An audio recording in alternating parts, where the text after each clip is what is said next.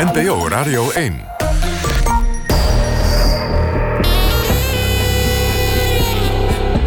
Argos. Onderzoeksjournalistiek van de VARA, Human en de VPRO. Max van Wezel. Hallo, goedemiddag. Welkom bij Argos, uw onderzoeksprogramma op Radio 1. Straks boekenrecensent Margaliet Kleiweg... met haar visie op het boek Juliana voor Stin in een mannenwereld... over leven in een gouden kooi. En Land zonder grenzen van de Israëlische schrijver Neer Baram... over de bezette westelijke Jordaanoever. U kunt met de uitzending meepraten. Onze hashtag is Argos Radio 1. NPO Radio 1. Argos. Maar nu eerst een heel ander lid van de koninklijke familie. Meester Pieter van Vollenhoven heeft het ook niet altijd makkelijk gehad... als eerste burger in de familie. Maar we gaan het met hem hebben over iets heel anders, namelijk veiligheid. Dat is het thema van het interview dat Kees van der Bos had met Van Vollenhoven. Want uw veiligheid is in gevaar. En dan bedoelen we niet eens het terrorisme of de criminaliteit of het verkeer. Nee, dan gaat het ook over het stukje vlees dat u vanavond misschien eet... of het kopje sterrenmuntthee dat u nu drinkt. En natuurlijk over die chemische fabriek bij u in de buurt. We gaan snel luisteren naar meester Pieter van Vollenhoven, Prins Veiligheid. Dat er gesjoebeld wordt met de regels. Dat kan ik me nog iets bij voorstellen op grond van economische motieven, maar het moet tijdiger worden hersteld. Anders wordt het in ziekte in onze maatschappij. Ik heb nog nooit een ongeval onderzocht of meegemaakt waar sprake was van een donderslag uit heldere hemel. Alles is op de werkvloer bekend. Wil je die maatschappij dan toch enigszins plezierig houden, dan moet je elkaar kunnen blijven vertrouwen. En dan speelt veiligheid een belangrijke rol. En dan heb je ook een regisseur nodig, eigenlijk, om dat goed te arrangeren. Alleen de overheid is een slecht veiligheidsregisseur. Er moet wel duidelijkheid komen. Dat moet. Voor de samenleving is dat noodzakelijk.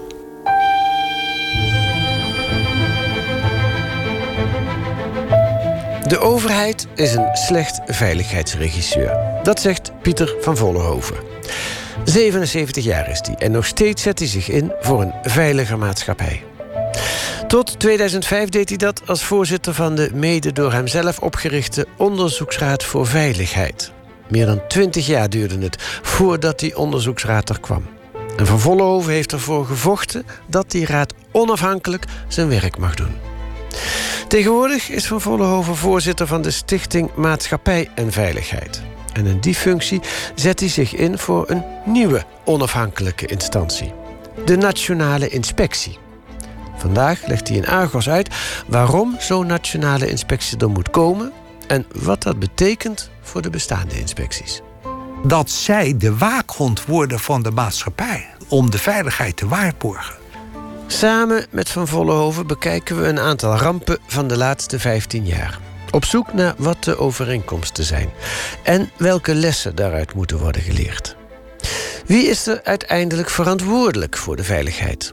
De overheid in principe staat het zo wel beschreven. Als je kijkt ook naar de Europese verdragen van de rechten van de mens, wordt de overheid aangewezen als, het, als te zijn dat het hun kerntaak is om de veiligheid van de burgers en hun goederen te waarborgen. Maar u zegt het staat wel zo in wetten, maar is het ook in de praktijk zo? Nou, kijk, de eerlijkheid gebiedt je natuurlijk te zeggen dat eh, het, het, het is lang zo geweest. De overheid was ook zeer terughoudend om derden daarbij in te schakelen. Maar ehm, in de tachtige jaren van de vorige eeuw is veiligheid bewust een gedeelde verantwoordelijkheid geworden. Toen werd er ook in de bestukken geschreven dat veiligheid is en blijft een kerntaak van de overheid, maar burgers, ondernemingen en organisaties worden geacht mede verantwoordelijk te zijn. Was dat een soort mode dat dat dan, uh, of had het te maken met het neoliberalisme, dat het bedrijfsleven belangrijker was? Is daar een oorzaak voor aan te geven? Ik denk dat het een stroming is geweest. Ja, deels ook ingegeven door het woord bezuinigingen. Deels dus ingegeven door bezuinigingen. Dat je zegt, je moet iemand ook zijn eigen verantwoordelijkheid geven. Want het is niet een Nederlandse stroming geweest, het is internationaal geweest. Om te zeggen, iedereen moet zijn eigen verantwoordelijkheid dragen. En internationaal zie je dat er een een onbalans is ontstaan op het gebied van die verantwoordelijkheden, die ons, nou, die onbalans, die drukt een fors stempel nu eigenlijk op ons functioneren. Hoezo?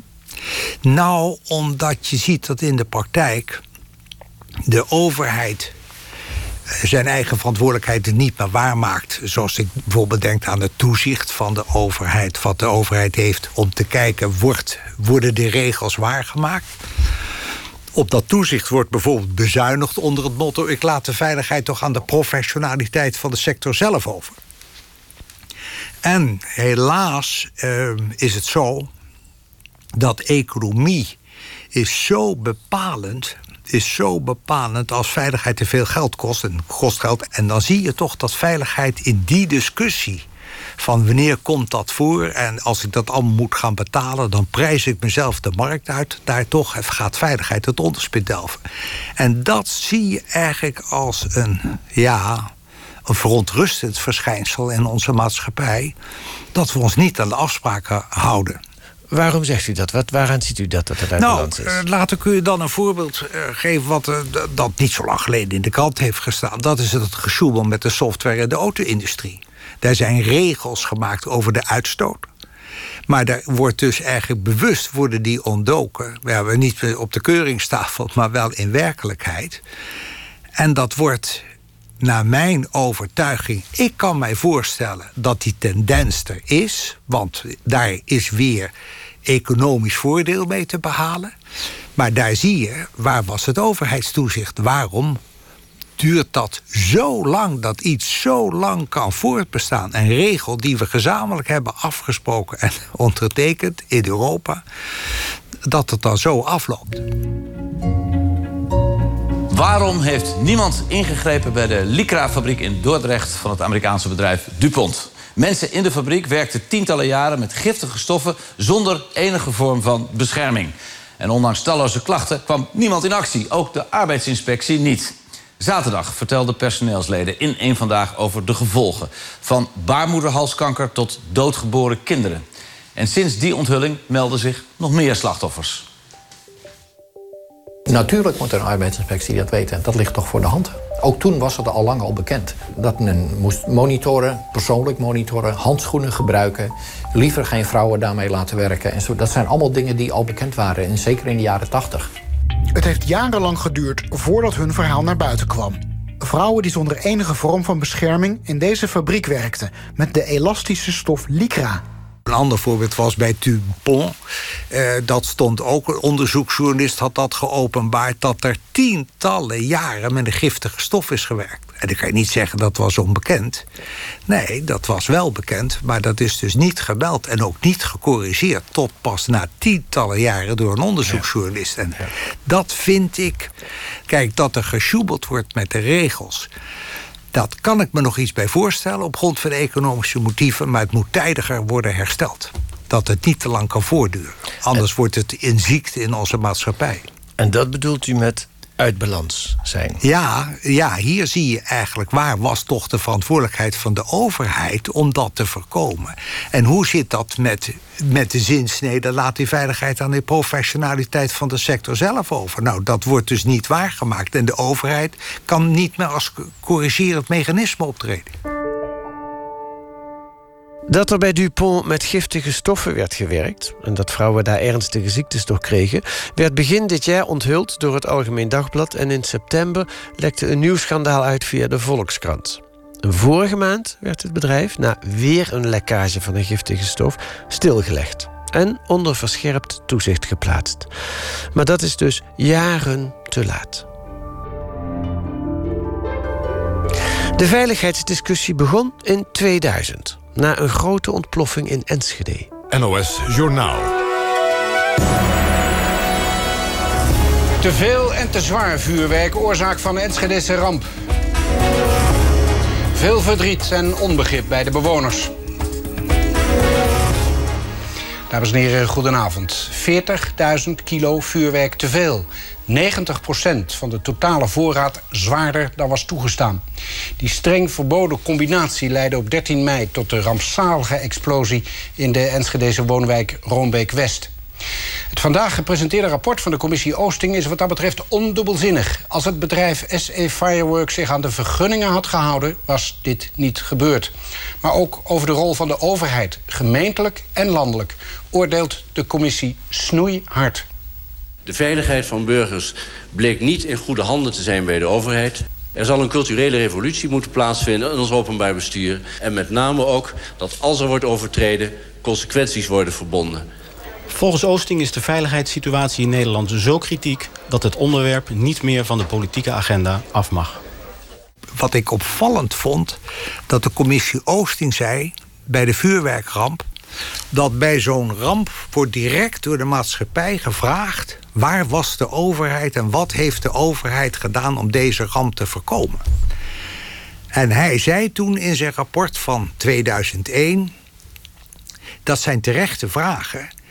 Maar de eerlijkheid gebiedt mij te zeggen dat deze vragen niet meer passen in deze tijd van de overheid op afstand en je eigen verantwoordelijkheid nemen van fabriek en geen betutteling meer door de overheid.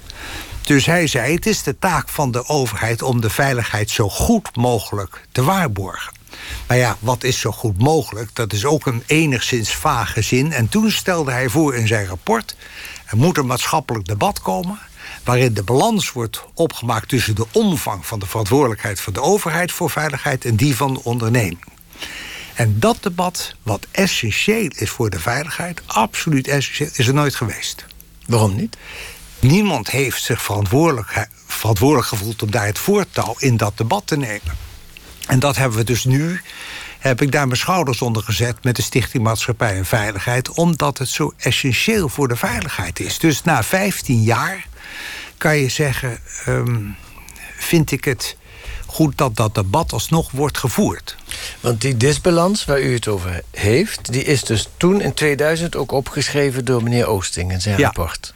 Daarnaast schreef hij overigens ook dat er bij de vuurwerkramp... dat moeten we ook niet vergeten duidelijk sprake was van laksheid van diverse ministeries... van falend toezicht op de naleving op, van de opslag van vuurwerkramp. Dus dat ook al toen in zijn rapport geconstateerd werd... dat er ernstige tekortkomingen waren bij het toezicht... op het, hoe er met vuurwerk werd, vooral professioneel vuurwerk werd omgegaan in Nederland. Ja, dat, wat deze laatste woorden die je zegt... zie je eigenlijk voortdurend in alle rapporten terugkomen... dat, er, dat, dat je dat er toch vraagtekens geplaatst mogen worden wat je van de toezicht als samenleving mag verwachten, omdat ze vaak te mild of met gebrek aan kennis opereren.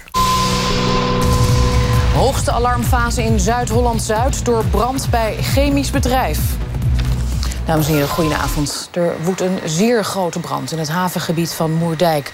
De hoogste alarmfase voor Zuid-Holland-Zuid is afgekondigd. De brand brak rond half drie uit bij chemisch bedrijf Chemiepak... op een industrieterrein in Moerdijk. Later sloeg de brand over naar een naastgelegen bedrijf. er is een reeks aan grote ontploffingen geweest... maar volgens de brandweer zijn er tot nu toe geen giftige stoffen gemeten. Bewoners in de wijde omgeving moeten wel ramen en deuren gesloten houden. Voor zover bekend zijn er geen gewonden. Goedenavond. Alles wat fout kon gaan, ging fout bij de brand bij Chemiepak vorig jaar in Moerdijk. De belangrijkste instantie die rampen analyseert, de Onderzoeksraad voor Veiligheid, heeft nu ook zijn rapport klaar. En daarin staat dat de crisiscommunicatie in Moerdijk en omgeving één grote chaos was. En zo ontstond bij de bewoners het beeld van een falende overheid... die cruciale informatie achterhield. En bij een ramp is dat een ramp. Nou, wat ik mij daar herinner is dat je allereerst praat over een zwaar risicovol bedrijf. Ja, het gevaarlijke stof. Dus ja, en dan praat je over een, een categorie die zeer risicovol is en waar we zo'n 400 bedrijven in Nederland van kennen. En Chemiepak is eigenlijk een kleine speler op dat gebied. Is een kleine speler, maar klein of groot. Daar kan je eigenlijk als burger, net zoals bij kernenergie, daar denk je, voor de veiligheid zal het daar wel goed geregeld zijn. Omdat ze geëermarkt zijn als zeer risicovol. Ja. En wat zag je daar nou? Uh, een aantal dingen. Ten eerste komen de inspecties alleen maar langs als het schikt. Dus altijd met een vooraankondiging. En als het niet schikt, komen ze niet. Nou, dat vind ik toch reuze kwestieus. Heel concreet bij Chemiepak betekende dat... er stonden containers op het middenterrein opgesteld... maar als de inspectie zei, we komen volgende week langs... dan stonden de, die containers er niet. Nou ja, bij wijze van spreken, zo ging dat dan. Want dan zie je eigenlijk niet als je onverwacht komt... en je hebt voldoende kennis van zaken... want dat blijft voor de inspecties ook nog van belang... dat ze zien wat er verkeerd is. Maar hier werd het wel bewust opgeruimd als de, uh, als de inspecties er waren. En als dat niet schikte, kwam er niet. Nou, dat vind ik dus totaal niet passen bij zo'n zwaar risicovol bedrijf. En verder zag je ook dat ze het woord risicobeheersing... hun eigen risico's nauwelijks beheersen. Zo zag je dat de werknemers eigenlijk nauwelijks wisten... wat ze moesten doen bij brand. Terwijl dat toch van, voor, voor zo'n bedrijf van essentiële betekenis is. En ook wat, ze, wat je ook ziet, dat als de inspecties aanbevelingen gaven... dat ze ook dat zij zetten op papier waar het verkeerd was, maar dat werd nooit opgevolgd. Hm. En merkwaardig ging maar daar toch als inspectie ook laks mee om. En de brandweer had ook een rapport geschreven dat hij zei: het bedrijf voldoet niet erg aan de huidige brandweereisen. En dat rapport verdween ook in de la. En als je dat nou zo beziet en je praat dan, je zegt dan tegen een vreemdeling we laten de veiligheid aan de professionaliteit van de sector zelf over. En iedereen wordt geacht zijn eigen verantwoordelijkheid te nemen. Dan zie je dat dat hier niet wordt genomen. Maar je ziet ook niet dat de externe toezicht hier als corrigerend voor de samenleving in optreedt. Dus hier is eigenlijk de vraag: wie is dan de opdrachtgever van het externe toezicht? Wat mag je daarvan verwachten? De brand bij Chemiepak was begin 2011. In datzelfde jaar, in september, kwamen problemen naar buiten bij een veel groter chemisch bedrijf. In het Botlekgebied blijkt vorige maand een grote hoeveelheid butaangas te zijn ontsnapt. Dan gaat het om 200 ton. Dat was opgeslagen in grote tanks van het bedrijf Otfiel. Het Noorse bedrijf kwam daar pas na twee weken achter en hield het ook daarna stil. De Milieudienst kreeg een anonieme tip over de gasontsnapping. Butaan is uiterst brandbaar, maar het bedrijf zegt dat er geen gevaarlijke situatie is geweest.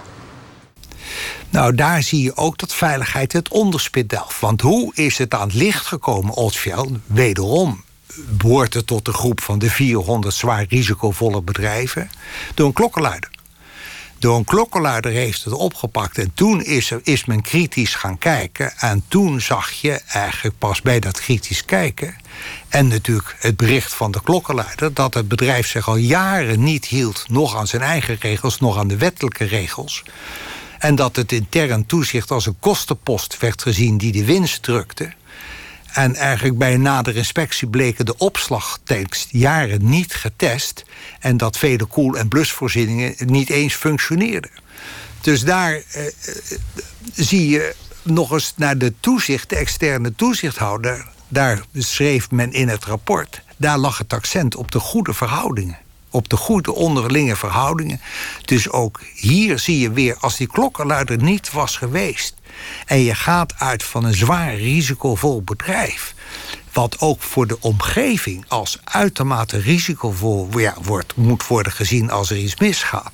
Dan zeg je, waar is toch de rol van het intern toezicht om dat te corrigeren? En waar was het de externe toezichthouder die er voor mij is om het publieke belang te dienen? En hier heb je bij die toezichthouders soms meer het gevoel dat ze hun opdrachtgever volgen als ze zeggen: het is goed voor de werkgelegenheid, dus je moet niet te betuttelend overkomen. Het is slecht gesteld met de controle op onze voedselveiligheid. Dat zeggen oppositiepartijen CDA, SP en D66.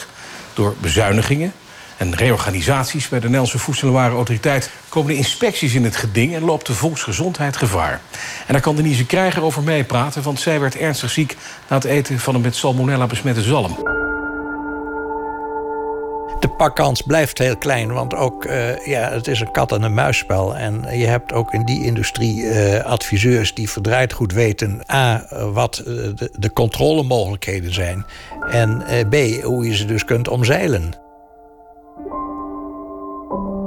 Denise was een van de duizenden Nederlanders die in 2012 ziek werden van besmette zalm. Vier mensen stierven door de besmetting. En wat het extra pijnlijk maakt, het bedrijf dat de zalm verkocht... had al eerder bekeuringen gekregen van de Nederlandse Voedsel- en Warenautoriteit, de NVWA. En als je elk jaar alleen maar budget in moet leveren... dan gaan er noodzakelijkerwijs de toezichthouders weg. En die zijn er dan niet meer. En dan wordt een bepaalde productie niet meer adequaat gecontroleerd. Een jaar later kreeg de autoriteit ook kritiek te verduren in de affaire rond paardenvlees dat verkocht werd als rundvlees. Fragmenten uit het tv-programma 1 Vandaag van juni dit jaar en een Argos-uitzending uit 2013. In 2013 was het paardenvlees wat verkocht werd als rundvlees. Daarvoor waren er problemen met, met technisch vet verontreinigd veevoeder, farmaceutische afvalstromen en vlees met dioxine of hormonen. Rode draad in de berichtgeving is steeds de nieuwe Voedsel- en Warenautoriteit bezwijkt bijna onder de bezuinigingen. De Onderzoeksraad voor Veiligheid schreef er twee jaar geleden een kritisch rapport over. Pikant detail: die dienst laat haar controles voor een groot deel betalen door de bedrijven die ze controleert. Ja, ik vind het absoluut onjuist. Die zien dat als een soort dienstverleners eigenlijk. Ja, ik vind het absoluut onjuist. Ja, daar, als je dat rapport leest, dat is door mijn opvolger geschreven. Ik vind het een fantastisch rapport. Maar daar zie je dat bij de, in het tijdperk van de zelfregulering, nogmaals, laat het aan de sector zelf open. Dan zie je dat er bij kleine bedrijven, die gaan ervan uit dat ze veilig zijn als de inspectie niet ingrijpt. Dus dat is hun bijdrage aan de veiligheid. En de grote bedrijven weten van elkaar dat men zich niet aan de regels houdt, maar het is not done om elkaar daarop aan te spreken. Of daar het extern toezicht over te informeren.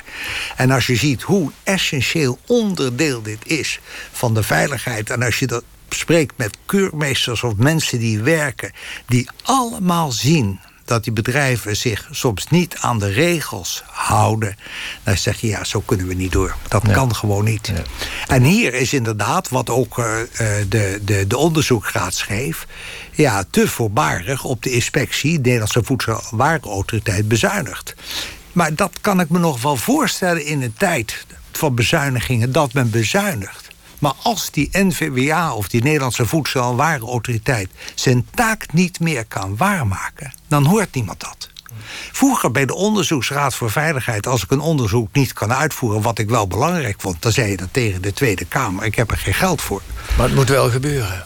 Maar het moet wel gebeuren. Nou, dat lees je toch nooit in de krant van een inspectie. Dus daarom vind ik dat die inspecties onafhankelijk moeten worden. Onafhankelijk, het is geen verlengstuk meer van bestuur en beleid, maar ze moeten onafhankelijk worden. En een hoofdtaak is het publieke belang dienen. In dat rapport van de onderzoeksraad, maar ook in een boek van Marcel van Silfhout, wat op het initiatief van, van Stichting Maatschappij en Veiligheid is geschreven, krijg je werkelijk een gruwelijke indruk van een, een, een machteloze inspectie. Ik, dat kan in het leven voorkomen. Kijk, ik heb daar niet zo'n probleem mee, maar ik vind dat ze dat zelf moeten signaleren. Dat is wat u vooral opvalt, dat ze het zelf laten gebeuren.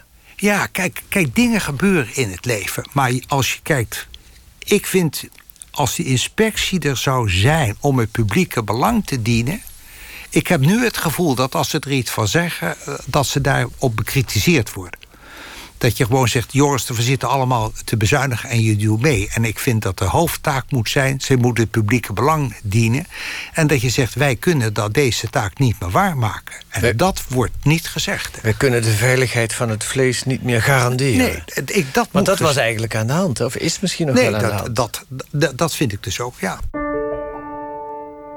Nog één ramp leggen we voor aan Van Vollenhoven. Tot nog toe ging het over gesjoemel bij bedrijven. Maar hoe zit het bij een instantie die onder beheer staat van de overheid zelf? Bij een gevangenis, of liever gezegd een cellencomplex.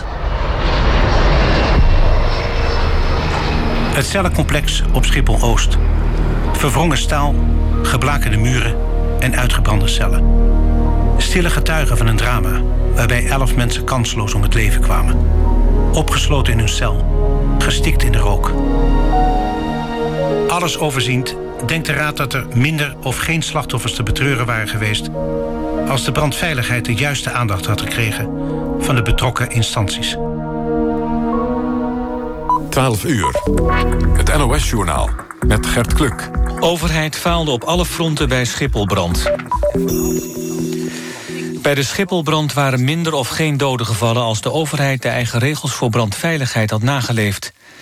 De dienst justitiële inrichtingen is de hoofdverantwoordelijke voor het overheidsfalen.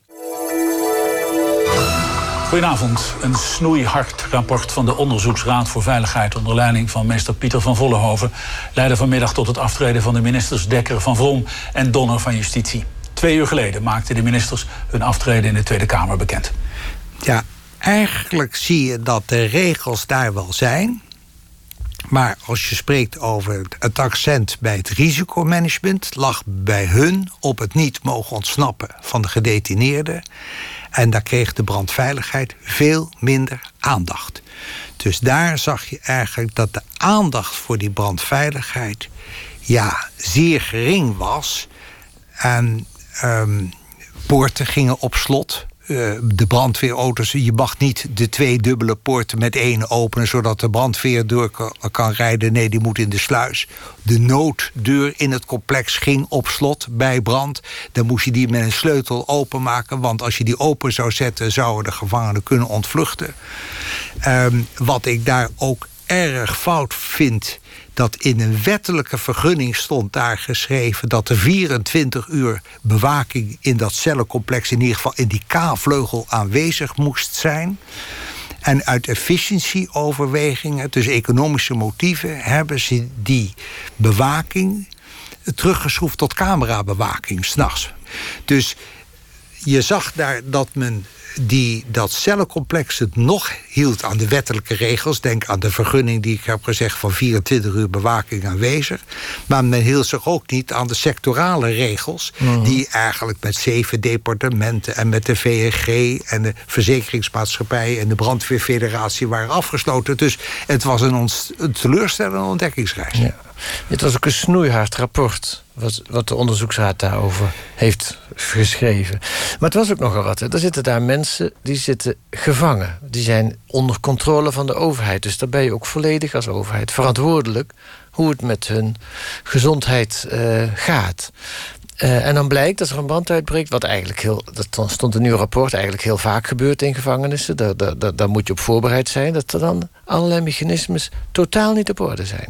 Het was natuurlijk ook voor mensen die je niet moest zien als een gevangene, het was een tijdelijk verblijf. Het waren mensen dus, die illegaal in Nederland zijn, hè? Ja, bij wijze van spreken, die daar wachten op tot ze Nederland gingen verlaten. Ja. Dus eerlijk gezegd was het buitengewoon ondoordacht allemaal.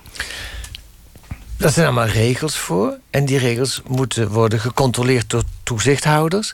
Wat zei uw onderzoek over die toezichthouders in dit geval? Nou, wij vonden het een teleurstellende ontdekkingsreis om daar te moeten constateren dat die gebreken die wij hebben gezien, nog door het intern toezicht, nog door het externe toezicht, want in een, iedere complex heeft ook zijn eigen toezichthouders, dat het is niet geconstateerd en dat men er niks aan heeft gedaan. Wat zegt dat over de toezichthouder? Nou, eigenlijk dat die voor hun functie dan toch niet deugen. Zowel het interne toezicht is weinig kritisch en weinig onafhankelijk. Ik merk eigenlijk dat die, door die houding van de overheid... van, je ziet het ook in de Kamer, Tweede Kamer, die gesprekken... we moeten niet betuttelend zijn en geef ze de vrijheid... en iedereen moet zijn eigen verantwoordelijkheid nemen. Ja, dat, dat maakt kennelijk die toezichthouder onzeker. En ook waarschijnlijk gebrek aan kwaliteit om zelf te kunnen beslissen... nu sluiten kunt. Twee weken geleden meldde het ANP dat de brandveiligheid in meerdere gevangenissen in Nederland en op Bonaire nog steeds niet op orde is. En dan vind ik eigenlijk het teleurstellend dat, uh, dat uh, nog steeds kennelijk en geconstateerd moet worden dat de brandveiligheid in sommige gevangenissen ook zeker naar die, die Schipholbrand niet op orde is.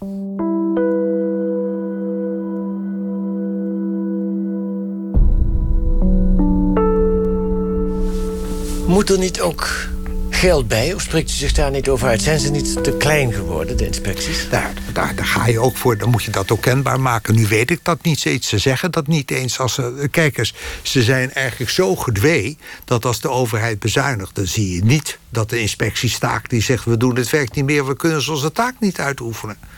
Dus dat je zegt, jongens, dat is het best... maar dan gaat het zonder de inspectie. Ik heb dat nodig. Dat hoor je allemaal niet. Dat moet dan van een klokkenluider komen of een onderzoeksjournalist. Dat je, dat je gaat schrijven. Of de onderzoeksraad die nu zegt: luister eens, men heeft voorbarig bezuinigd op die inspecties. Ik vind het zo grappig dat de inspecties dat zelf niet durven te zeggen. Dus dat vind ik het voordeel als ze onafhankelijker worden. Dat ze zelf aan de bel kunnen trekken. Maar het publiek moet het gevoel hebben: een inspectie is voor mij een waakhond of alles goed naar orde. Dan kunnen ze fouten maken, maar dat blijft. Maar ik wil niet wat nu gebeurt, dat het tientallen jaren fout gaat zonder in te grijpen.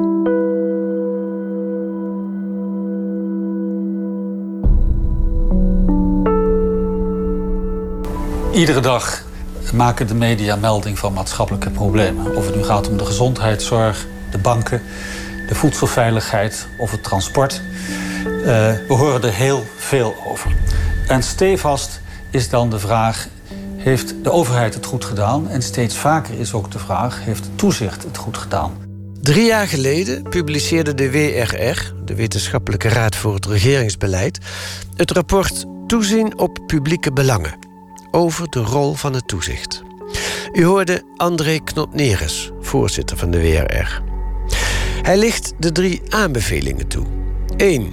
Er is te veel bezuinigd op het toezicht. 2. Toezicht is niet alleen regels handhaven. Toezichthouders moeten ook zelf gevaren op de agenda kunnen zetten. En deze aanbeveling. In de derde plaats zien we dat toezicht steeds meer wordt gezien vanuit de overheid als verlengstuk van beleid en bestuur. Daarmee kan de onafhankelijkheid van toezicht onder druk komen. De WR zegt: geef het toezicht de ruimte om die onafhankelijke rol voluit te vervullen. Pieter van Vollenhoven vindt steun bij dat rapport van de Wetenschappelijke Raad voor het Regeringsbeleid. Met de Wetenschappelijke Raad voor het Regeringsbeleid uh, vind ik dat er duidelijkheid moet komen. Wat is de rol van de toezichthouder? Nu zijn ze te veel een verlengstuk van bestuur en beleid. En ik wil dat ze absoluut een, het publieke belang gaan dienen. Onafhankelijk worden. Ja, onafhankelijk gaan ze dus functioneren van die minister. Vergelijkbaar met het functioneren van de Onderzoeksraad voor Veiligheid. En onafhankelijk is belangrijk omdat ze dan. een vuist kunnen maken. En ook durven te maken. En durven te maken dat ze niet kunnen worden teruggefloten. Dat ik niet tegen u ga zeggen, dat gaan we niet doen. U gaat te ver, dat moet je echt niet doen. Dat ze van hoge hand worden teruggezet. Ja, want heel concreet, uh, die tegenstand die je soms ondervindt... hebt u ook ondervonden bij het onderzoek naar de brand in het cellencomplex op Schiphol-Oost... dat het ministerie van Justitie het niet altijd even leuk vond waar u mee bezig was. Nee, kijk, dat is het met de moeilijkheid met het woord onafhankelijkheid. Wij zijn hier ook... Ah, onafhankelijkheid, nogmaals, de waarheid is niet geliefd. Dat is altijd. En we zijn opgevoed met een poldermodel. We zijn reuze opgevoed. En wij, wij vinden dat het met het poldermodel zodanig dat ik u toch even op ga bellen. Zegt dat gaan we toch niet in een rapport schrijven. Dat, dat, dat zou ik je niet aanraden. Zo zijn we. Dus... Zo'n telefoontjes kreeg u wel. Nou ja, dat de neiging. Kijk, er zijn telefoontjes geweest. En maar dat ik heb gezegd, luister eens, kijk nog eens even naar onze wet. Eigenlijk, kijk nog eens even goed wat daar geschreven is. Wij bepalen zelf wat er in de rapporten komt. Maar de neiging, je moet oppassen dat je niet daar mensen gaat krijgen... die daar gevoelig voor zijn, voor die zinsneden. Henk, we gaan dat toch niet opschrijven. Ik, ik zou dat nu erg ongunstig vinden als je dat zou doen. Die neiging bestaat er wel. En u kon dan zeggen, ja, dat kun je wel willen... maar ik ben onafhankelijk, ik schrijf op wat ik vind. Ja, en is dat ook een hoofdprobleem in de tekortschieten van de huidige inspecties? Hun niet nou, dat vermoed ik wel. Ze zeggen we zijn onafhankelijk, maar uh, dat is natuurlijk de moeilijkheid. Maar als je nu kijkt naar de onafhankelijkheid in alle onderzoeksrapporten, dan blijkt dat niet. Nee, nee. dan blijkt dat ze niet die onafhankelijkheid hebben. Nee, absoluut niet. En wat is uw oplossing? Nou, mijn oplossing is eigenlijk dat de, belangrijkste inspecties die nu ook betrokken zijn, er zijn er een stuk of 18 in de inspectieraad, een eenheid worden. inspecties die zien dat niet als wenselijk. Maar dat doet me denken aan de Onderzoeksraad voor Veiligheid. De sectoren toen ze bij elkaar werden gebracht zagen dat totaal niet zitten. Wat heeft luchtvaart met scheepvaart, met wegverkeer of buisleidingen te maken? Nou, meneer Van Vollenhoven ziet het niet helder bij zijn hoofd. Hoe kan nou één instituut al die verschillende branches onderzoeken? Dat werd toen gezegd. Ja, en dat Dat is nu, bij de Algemene Rekenkamer doet dat ook. En daar wordt het ook niet meer gezegd. En bij de Onderzoeksraad voor Veiligheid wordt dat ook niet meer gezegd. Dus het kan wel, zegt u. Precies, de aanpak van het onderzoek en voor de inspecties is de aanpak hetzelfde. Maar u pleit voor een nationale inspectie, moet ik het zo noemen? Ja, zo zou ik het willen noemen. Maar aan wie moet zo'n nationale inspectie dan verantwoording afleggen? Oh, kijk eens, dat is net zoals bij de Onderzoeksraad voor Veiligheid. Je hangt ze op een ministerie en die minister wordt wel verantwoordelijk... of ze, of ze geen gekke dingen doet, zoals bij de Onderzoeksraad voor Veiligheid ook. Voor het budget ben ik ook afhankelijk van het departement. De dingen, dus ik moet een begroting overleggen... en die wordt met de Tweede Kamer besproken. En je wordt beoordeeld op je rapporten. Dus dat, dat de kwaliteit wordt door de Tweede Kamer dan getoetst... en door één coördinerend minister zou ik erbij willen doen... die zich verantwoordelijk voelt voor de inspectie. Maar de inspectie schrijven wel op hun eigen verantwoordelijkheid de rapporten. En u zegt dus, er moet een nationale inspectie komen... en uw hoofdpunt daarvoor is onafhankelijkheid. Ja, dat zij de waakhond worden van de maatschappij. Om, om de veiligheid te waarborgen. Maar hoe liggen de politieke kansen voor uw plannen? Nou, eh, kijk eens. eh, voor ministers, die zullen het vervelend vinden om hun inspecties te verliezen. Als die onafhankelijk worden. Dus die ministers staan niet te trappelen. En inspecties gaat niet zeggen dat ze slecht functioneren. Dus het zal meer, denk ik, het initiatief zal meer van de Tweede Kamer moeten komen. Met steun van de partijen, net als het Huis van Klokkenluiders. Dat is ook niet door een, door minister in het leven geroepen. Dat is een initiatiefwet voor de Kamer. Je ziet door de Kamer. En je ziet dat er wel meer goede initiatiefwetten komen vanuit de Kamer. Dus misschien moet je het in die hoeken zoeken. Dus u moet gaan lobbyen bij de politieke partijen? Ja, met veel plezier.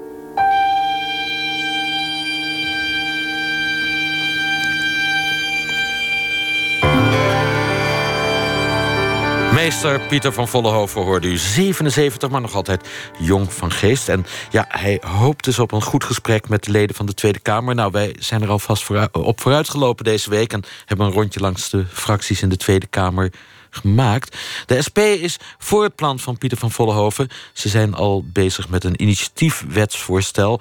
om tot zo'n nationale inspectie te komen. D66 staat er niet onwelwillend tegenover. De PvdA ziet het probleem van de niet-onafhankelijkheid van inspecties... maar vindt een nationale inspectie wel een heel grote stap. En GroenLinks en de VVD zijn tegen. Maar goed, ze moeten nog met Van Vollenhoven erover praten natuurlijk. De vragen werden gesteld door Kees van der Bos. Verder werkt aan dit interview mee Jolien Kramer en technicus Alfred Koster. En wilt u het interview terughoren? Ga dan naar argos.vpro.nl...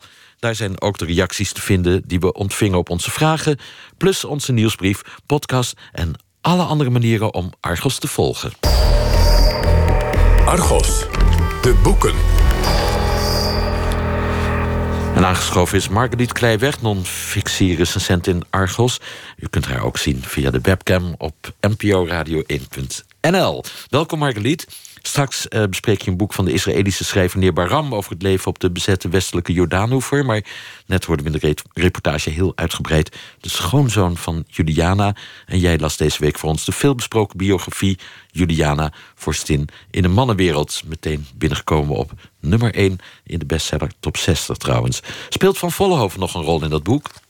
Nou, twee pagina's. Dus dat is het, zeg maar in een de? boek van 900 pagina's ongeveer een klein... Op een klein, 898 pagina's niet, zeg maar. Ja, eh, en, en dat gaat dan over zijn huwelijk natuurlijk. Met, eh, zoals Jolanda Withuis in haar eh, fantastische biografie over Juliana noemt ze haar, noemt ze Margriet de overbodige prinses. En ze in heeft, welke zin overbodig? Ja, ze, eh, omdat zij niet op de troon hoefde. Tenminste, dat werd dus iets anders toen Irene eh, ging trouwen met Juan Carlos.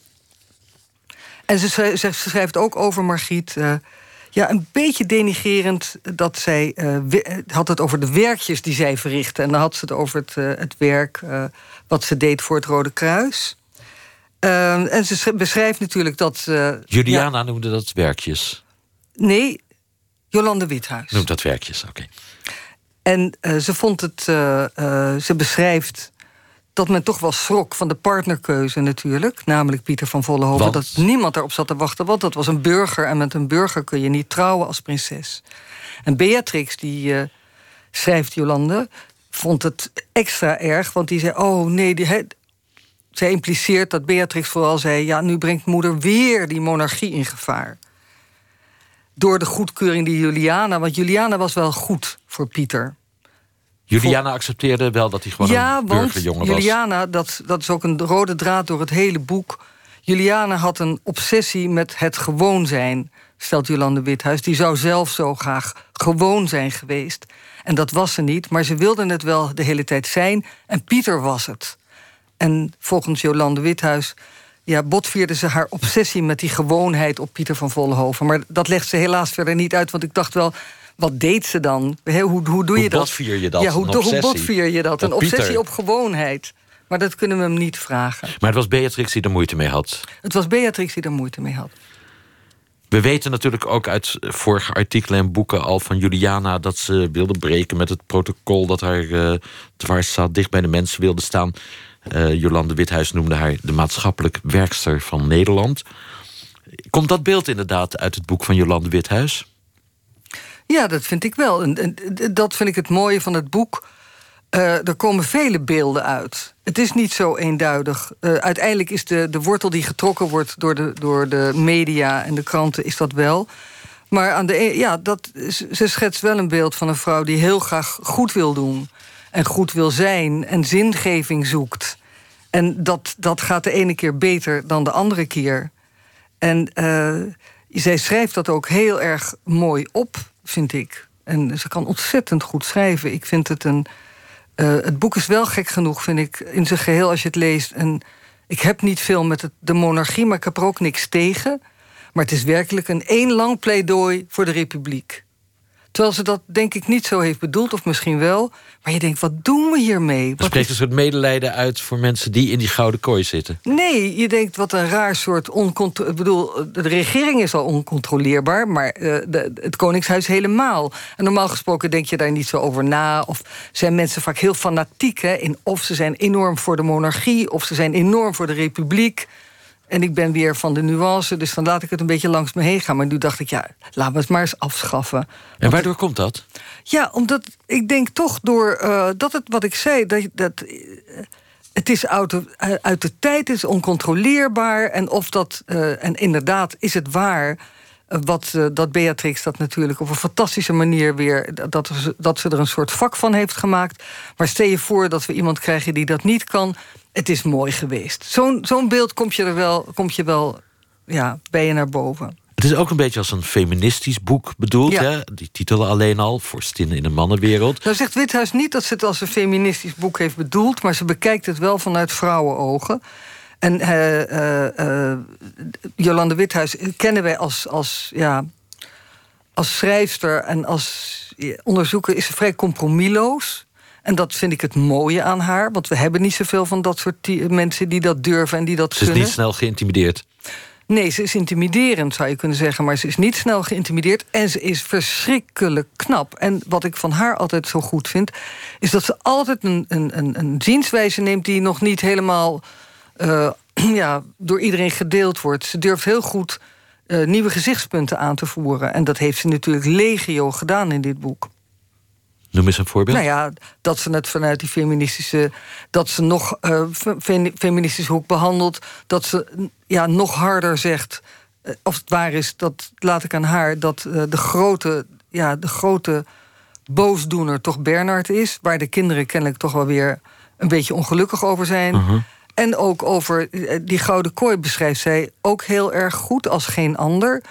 En wat ik, waar ze zelf heel trots op is, is het deel over de oorlog. Namelijk dat eh, Juliana ging naar Canada eh, en ging daar met haar kinderen wonen. Maar, was vreselijk bevriend met Roosevelt, de Leonard Roosevelt.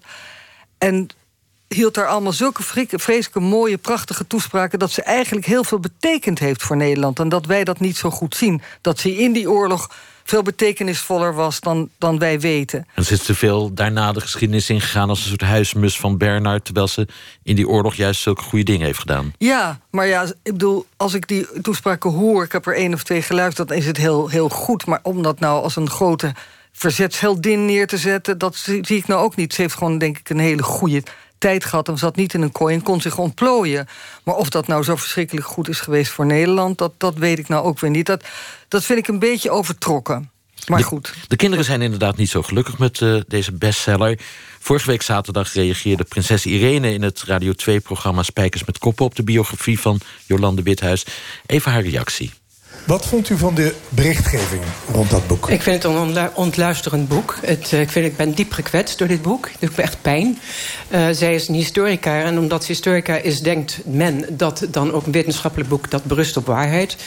Wat zij daarin in, in, uh, nou ja, blootlegt, nog een keer over Lockheed... en over Hofmans affaires, dat mag de wereld weten... en dat mag uitgezocht worden. Of het weer en weer en weer en weer en weer mag. Ja, dat is de vraag of dat nog nut heeft. Of het überhaupt nog nut heeft. Maar over het gezinsleven, daar mag je niet over praten. Ik vind dat ieder, ieder gezin heeft het recht op een eigen gezinsleven buiten gesloten, de achter gesloten deuren. En ook deze familie. En um, om uh, dan te gaan interpreteren wat mensen denken... terwijl je er niet eens zelf bij bent geweest... dat is wel bijzonder gevaarlijk. En dat schetst ook niet wat ik in mijn herinnering bewaar.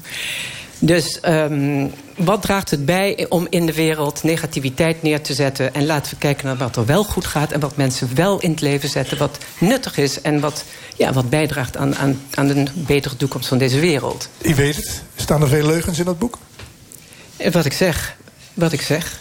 Wat ja. ik zeg over het privéleven, daar, daar, daar, heeft ze, nou ja, daar schrijft ze dingen die in mijn beleving niet kloppen.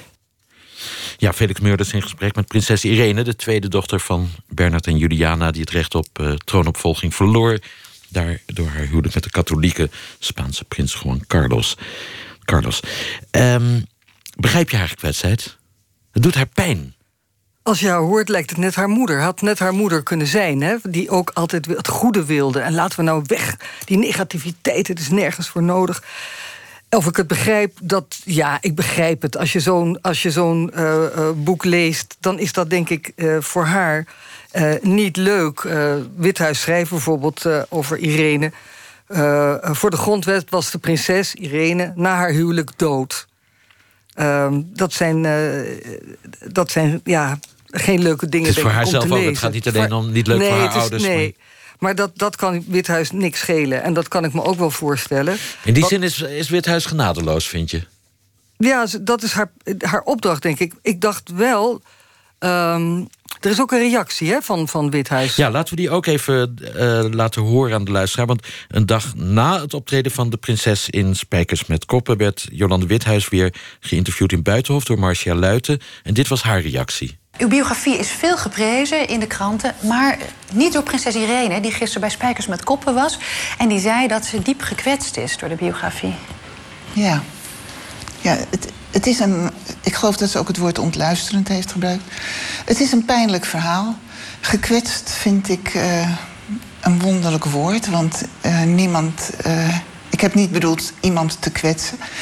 Ik ben een wetenschapper, ik ben gehouden aan de waarheid. Het is een pijnlijk verhaal. En um, ik kan me voorstellen dat het, dat het niet fijn is om te lezen voor de familie. Ja. Ik moet zeggen dat het schrijven van dit boek mij en het doen van dit onderzoek mij er enorm van heeft doordrongen. Wat een ongelooflijk moeilijk leven dat moet zijn. Uh, leven in zo'n positie van staatshoofd. Ja, um, prinses Irene zei nog even... kijk, u bent historica en dit heet een wetenschappelijk werk. Maar zij, um, ze zei, u interpreteert wel van alles... over situaties in de huiselijke kring waar u niet bent bij geweest. En ze vraagt zich af of dat dan nog wel wetenschappelijk mag heten. Ja, het is al vet wezen van de historicus dat je er niet bent bij geweest. het is erg moeilijk om geschiedenis te schrijven waar je wel bij bent geweest. Ja, kortom, de gekwetste prinses tegenover de steile historica. Had, had, ze, had Jolande Withuis nee, het boek toch niet moeten voorleggen aan de dochters? Dit is heel interessant wat ze zegt. Wat ze zegt, ik ben historica en ik schrijf nu helemaal... Hè, ik schrijf over het verleden, ik schrijf over dode mensen... maar er zijn natuurlijk heel veel situaties die ze heeft beschreven... in dit boek, waar levende mensen op kunnen ja, commentaar op kunnen leveren. En ze heeft ervoor gekozen om dat niet te doen. Het, uh, uh, al de, helft of meer dan de helft gaat over een periode... die zowel Julia, uh, Beatrix als Irene hebben meegemaakt en Margriet. Dus dat daar, ik, toen ik dat hoorde, dacht ik... hey, dit is interessant. Want dit is niet helemaal waar. Je had wel het aan ze voor kunnen leggen... en je hebt er voor gekozen om het niet te doen. En ik zou ontzettend graag willen weten van haar wat haar redenen zijn geweest om het niet voor te leggen aan de nog levende leden van het Koninklijk Huis. Terwijl ze wel heeft gesproken met al die vriendinnen. Want het is niet zo dat, het niet, dat ze geweigerd hebben, voor zover ik heb kunnen uitzoeken. Het is, eh, ze heeft het niet gedaan. Ze mocht natuurlijk niet uh, in het Koninklijk Huis archief. Het kan een. Dat is heel jammer natuurlijk voor haar. Maar ze had toch kunnen kijken of ze bij die familie kon komen. En dan had ze alsnog kunnen besluiten als de voorwaarden dermate waren dat ze het gevoel had dat ze geen vrijheid meer had om te schrijven wat ze wilde, om het niet te doen. Maar om het helemaal niet te doen, dat vind ik heel interessant. Ik zou heel graag van haar willen horen wat daarachter zit. Als Jolande Withuis luistert, het Argos Radio 1. Margeliet, we gaan nog snel even over naar het andere boek van Neer Baram. Bekend van uh, romans als Goede Mensen en Wereldschaduw. Maar hij heeft nu een non-fictieboek geschreven. Een land zonder grenzen. Hij is een belangrijke Israëlische schrijver, hè? Ik vind hem fantastisch. Ik vind het echt de belangrijkste Israëlische schrijver van dit moment. Uh, en dat Goede Mensen, dat moet echt iedereen lezen. Dat is zo'n verschrikkelijk mooi Maar dit gaat over zijn nieuwe boek, Een land zonder grenzen. Is dat ook goed? Uh, dat is ook goed, maar dat is lang niet zo goed. Ik vind het toch interessant dat een fictieschrijver die non-fictie gaat doen, dat is een ander genre. En hij komt daar eigenlijk, als ik het heel nu maar gewoon kort en eerlijk zeg, niet helemaal uit. In mijn idee. Uh, hij heeft een jaar lang gereisd langs de grens tussen Israël en Palestina. Uh, wat belangrijk is, wat hij beschrijft, is dat die mensen zich radicaliseren. Dat was nieuw voor mij. Hij spreekt met al die mensen die gevangen hebben gezeten in een Palestijnse gevangenis. Dat zijn er 800.000 geweest inmiddels. Oh, hemel. Hij schrijft dat de derde intifada een kwestie van tijd is. Dat vind ik heel interessant. Daar kunnen we ook ons op verheugen. En wat heel belangrijk is, is dat de Westbank opschuift in de richting van de IS. En wat heel belangrijk is, is dat hij zegt... eigenlijk gaat iedereen er tegenwoordig vanuit in de Palestijnse hoek... van de grenzen van 48, van überhaupt de situatie van 48. Iedereen wil terug. Iedereen wil terug naar waar hij ooit of zijn vader of zijn moeder of zijn grootvader is geboren. Dus het is een ontzettend moeilijke situatie. Maar hij vertelt dat te ingewikkeld, naar mijn idee. Ook al is het heel erg mooi... Uh, zijn de passages heel erg mooi. Dit, als ik die één lijn had vastgehouden en een paar personages, was het beter te volgen geweest. Hij gaat nu van hot naar her. Voor Israël is het een heel belangrijk boek, want hij zegt: Israëli's, ook linkse Israëli's, weten absoluut niet wat Palestijnen denken, hoe ze denken, hoe ze leven. Hij heeft het eigenlijk over parallele samenlevingen. Ze leven vlak bij elkaar, maar helemaal langs elkaar heen. Ja, maar ook de mensen waar, waar je dat niet van zou verwachten. En voor hen is dit een handreiking om er wel te gaan kijken en het in ieder geval over te hebben. Dus het is fijn dat het boek er is, maar het is vooral voor Israël een belangrijk boek. En niet voor hier. En niet zo belangrijk als het boek. En ik vergeet die naam de hele tijd. Dus ik heb hem opgeschreven van... Uh, uh, uh, nou kan ik hem niet vinden. Van Ari Shavit. Ja. Wat ik heel, ook heel onthutsend boek vond... over de geschiedenis van Israël. Maar ja, die dat... net moest verdwijnen als redacteur van de krant Haaretz... wegens handtastelijkheden met meisjes. Ik zeg niks. Moraal, een geweldig romancier is nog geen goede onderzoeksjournalist. Dat is zeker de moraal. Onderzoeksjournalist is een vak. Ik dank je voor je komst. Marguerite Kleiweg. Morgen meer onderzoeksjournalistiek op uh, NPO Radio 1... bij de collega's van Reporter Radio. Ze hebben het over verwarde mensen. Herkenbaar thema. Argos gaat volgende week over seksueel misbruik op sportclubs. En straks hoort u op deze zender WNL op zaterdag... met uiteraard veel aandacht voor de race tussen Clinton en Trump om het Witte Huis. Een goed weekend.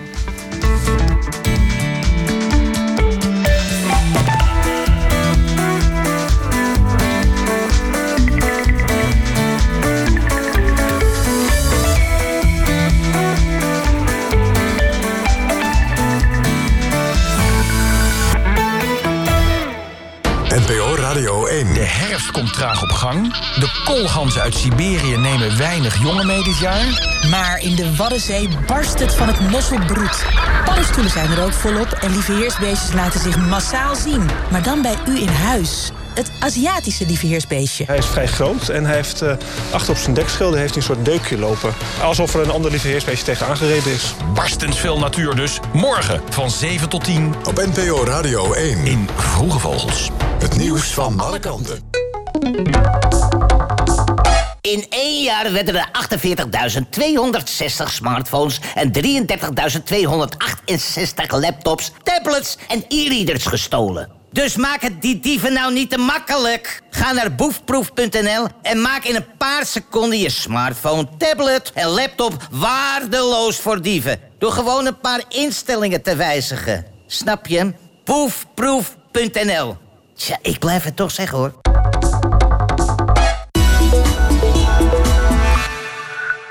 Ik ben Bea van der Ende, zelfstandig adviseur van Regiobank. Laatst had ik drie generaties aan mijn bureau. Opa, zijn dochter Ellen en haar zoontje Bas. Of ik voor Bas een zilvervlootspaarrekening wilde openen. Ik dacht terug aan de tijd dat kleine Ellen hier zat... met haar ouders en haar spaarpot. Een bijzonder moment. Regiobank. Wij zijn uw bank. Het afbranden van biggestaarten is verboden... maar wordt in Nederland al 25 jaar gedoogd. In die 25 jaar werden bij 750 miljoen biggen de staartjes onverdoofd geamputeerd. Dat klinkt zo. Steun onze e-mailcampagne voor behoud van de biggestaart. En ga naar de website van Varkens in Nood. Regiobank heeft 530 zelfstandige adviseurs zoals ik. U bent altijd welkom. Ga naar de website van Varkens in Nood... en help het afbranden van biggestaartjes te voorkomen. Werkgevers opgelet. Per 1 januari 2017 start het lage inkomensvoordeel voor werkgevers. Als u een laag opgeleide werknemer aanneemt of al in dienst hebt dan krijgt u het voordeel automatisch. Dat kan u jaarlijks tot 2000 euro per werknemer opleveren. Kijk voor meer informatie en voorwaarden op rijksoverheid.nl slash.